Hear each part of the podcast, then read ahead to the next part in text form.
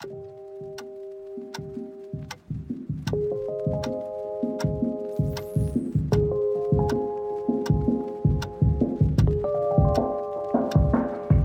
привет! В качестве предыстории этого выпуска я бы хотела сделать реверанс в сторону другого подкастера.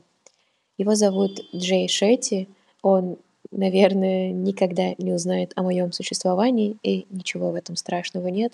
Но именно один из его выпусков стал предпосылкой к выпуску моему. И он замечательный. Погуглите его, пожалуйста. Он примерно в тысячу раз лучше, чем я. И это тоже хорошо. В одном из выпусков гостья подкаста упомянула, что в 2022 году словом года по версии одного словаря стало слово «газлайтинг».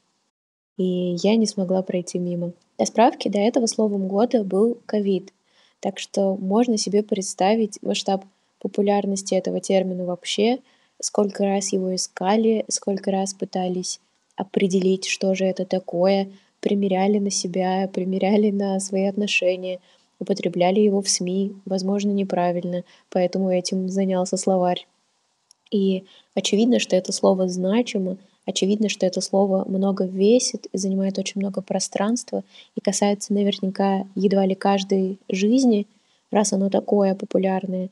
Но и как любое слово с неисконным русским корнем, газлайтинг не то чтобы мягенько вошел в нашу реальность, или, по крайней мере, он не стал таким популярным, и очень ограниченная группа людей использует этот термин, и не то чтобы психологи собрались и используют этот термин, а просто в культурный контекст это не вошло. И если об этом еще не снимают тиктоки, это слово не прижилось. И именно эта ситуация кажется мне не очень верной или не очень справедливый, и слово как будто бы незаслуженно обходит, хотя это ключ к здоровой коммуникации и, наверное, ключ к хорошему самочувствию, к чувству безопасности. И именно этому слову я решила посвятить этот выпуск. В планах у меня рассказать, что это за зверь такой, какой и где он бывает, и затем на примере литературных персонажей доказать, что газлайтинг — это все таки не влияние прогнившего Запада, а что-то, что люди делают по отношению друг к другу, наверное, с тех пор, как научились говорить. И ребята из русской классики или из современной литературы это только подтверждают. Итак, что же такое газлайтинг?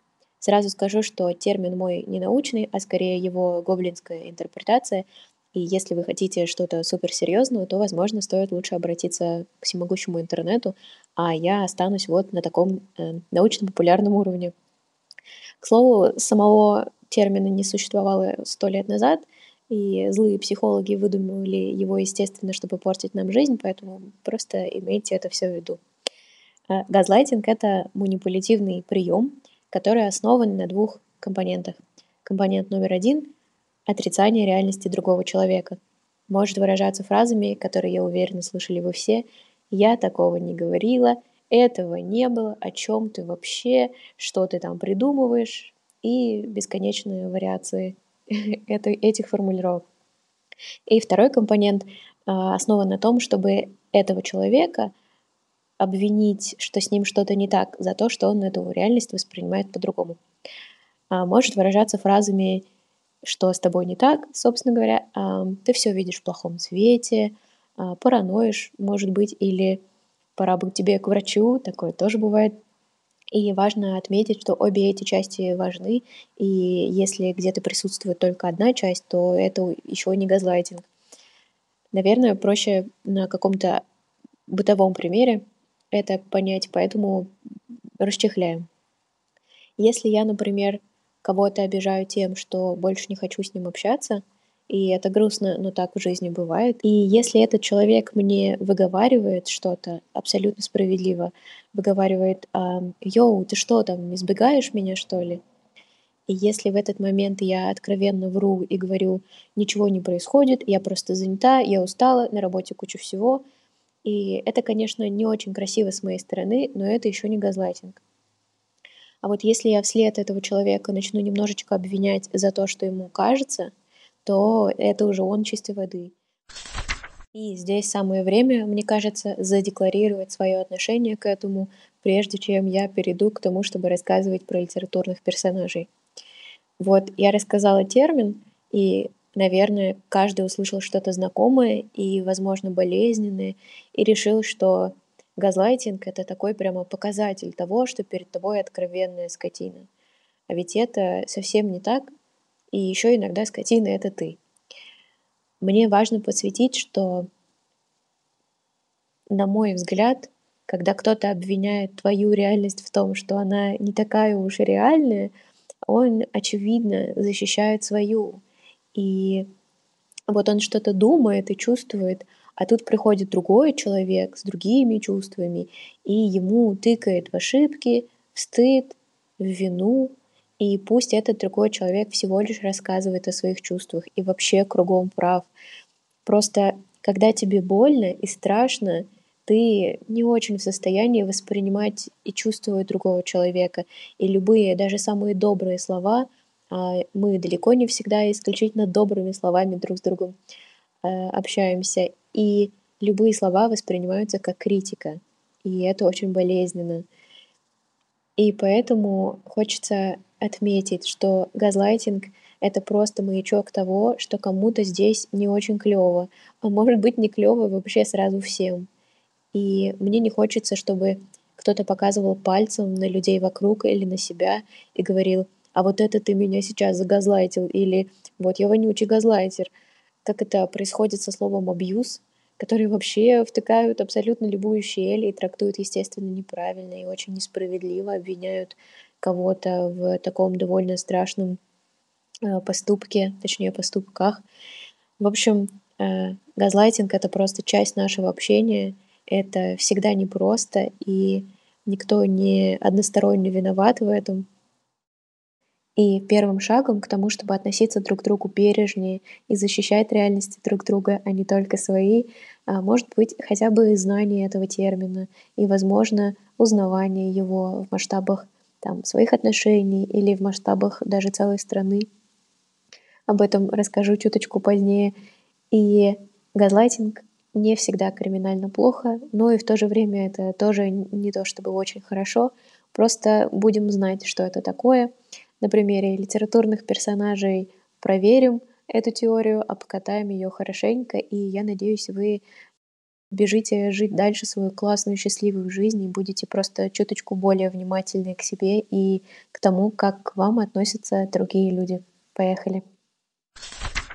Наверное, чаще всего газлайтинг встречается именно в романтических отношениях, и здесь в пример возьмем отношения Андрея Балконского и его жены. Складывается впечатление, что я не читала ничего, кроме «Войны и мира», но на таких всем известных примерах просто значительно проще объяснять какие-то довольно сложные и запутанные штуки, поэтому простим мне мой повтор. Здесь, э, в этой истории, важно отметить, что браки в то недалекое время строились не по личной инициативе, а скорее как выгодный институт — подходящее время, с подходящей партией. И, конечно, не приходится говорить о навыках эмпатии, здорового отношения друг к другу и каких-то базовых представлений об эмоциональном интеллекте. А, о них и сейчас говорить приходится с трудом, но во времена, когда жил Андрей Балконский, э, полюбить друг друга ребята не то чтобы не успевали, они не успевали друг друга даже узнать в браке или до брака. Да, и время с точки зрения истории и по политике было тоже не очень простое. И все сложилось э, в один большой жирный комплекс факторов. И история совсем не о том, что Андрей плохой человек и муж. Они просто были людьми своего поколения. Если кратко, то Андрею, как умному, образованному, обеспеченному и молодому человеку в рассвете всего, жить было, естественно, немножечко тошно. Высший свет отталкивал, и, думаю, это его единственная функция. Глубокие эмоциональные, экзистенциальные вопросы тоже никак не решались сами собой, их приходилось обдумывать. Время для страны было переломное. Тут было и честь мужскую вроде бы надо защищать, и смысл жизни при этом нужно найти — В общем, есть чем заняться, и заняться, ну, точно не выстраиванием отношений с женой. А жене очень, конечно, хотелось и внимания, и в свете с ним блеснуть, и рядом побыть, и вообще всякого такого, что обычно хочется жене, если она своего мужа любит. И, конечно, она обижалась на это, не в том понимании, как мы закатывать истерики, а просто э, это ее глубоко ранило. То, что там Андрей сматывался из дома при любой возможности, и вообще в браке жил немножечко сквозь зубы, она это все чувствовала, и когда приходила к нему с вопросами, кстати, надо отметить, довольно деликатными и с такими упреками, до которых она долго-долго-долго терпела, то, конечно, Андрей, как настоящий э, газлайтер, получается, объяснял ей, что это ей кажется, что чтобы она свою головку красивую этим не забивала, и он просто очень занят, и вообще тут столько дел, и вот вообще родину надо защищать. Так что ты пока поживи у моего отца, это только ради твоей безопасности. Э, ну, некрасивая, конечно, но не новая. И если бы мы были в другом классном мире, можно было бы это все проговорить, все, что чувствуешь, боишься и жаждешь, помериться какими-то ценностями, представлениями о браке и разойтись. Но век оказался не тот, и Андрей, кстати, потом, уже после смерти жены, стало мучительно стыдно за такое вот к ней отношение и в целом за то, какая хрупкая и чувствительная ему досталась жена, а он был, ну, правда, немножечко в другом настроении. Теперь обратимся к примеру газлайтинга, который идет непосредственно сверху. По простому механизму вот так все на самом деле, а если вы думаете по-другому, то вы не правы – строится, наверное, любая социальная полемика, и в СМИ в этом занимают лидирующие места. Так что поговорим про то, как газлайтить можно свой народ, но и народ тоже, с моей точки зрения, немножечко за это ответственен. Сразу оговорюсь, однако, что это не русские придумали, и это не мы только так плохо живем, так живут вообще все и везде, просто в разных масштабах. И это то, как работает большая система, на мой взгляд, и честные СМИ, мне кажется, как сферические кони, существуют только в вакууме и бывают только в сказках. Поэтому важно просто иметь свою голову на плечах, и вот про голову на плечах как раз мой пример. Произведении «Скотный двор» Оруэлла, о котором я тоже уже говорила, принцип примерно такой же. Две свиньи, которые представляли власть в этой метафоре, задекларировали сразу, как самые порядочные свиньи, пару базовых правил или законов, и были даже настолько великодушны, что разместили их на заборе прямо вот на виду. Самом деле не такой уж смелый поступок, если знать, что почти ни одно животное читать не умело, и повесить можно было абсолютно все, что угодно.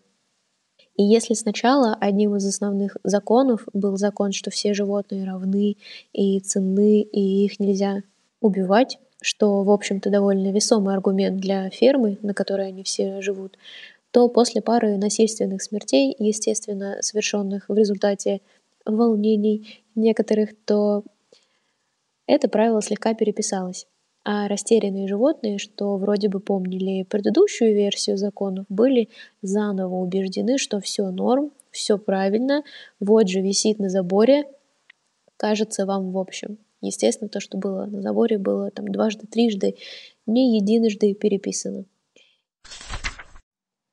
Теперь поговорим про святое, животрепещущее, касающееся абсолютно всех. Это отношения с родителями. Вот уж где газлайтинг вообще как влитое стоит. Потому что доверия априори в таких отношениях много, а вот внимательного отношения друг к другу не всегда – и что самое страшное, жертвами такого газлайтинга всегда становятся дети. Потому что если ты будешь убеждать э, взрослого человека, что он не прав, дурак, и ему почудилось, то он еще, может быть, критическое мышление подключит и дважды подумает. А вот ребенок все абсолютно, что говорит ему его социально значимый взрослый, воспринимает за чистую монету. И если его все время убеждать в том, что то, что он видит, неправда, а правда это вот это, то прицел у него собьется очень жирно и на всю жизнь. Потом будет смотреть, будучи взрослым, тиктоки про Delusional и очень горько смеяться. Для примера возьмем Павла Санаева и его произведение «Похороните меня за плинтусом», которое вообще кому угодно душу вытрясет и заодно еще про газлайтинг расскажет.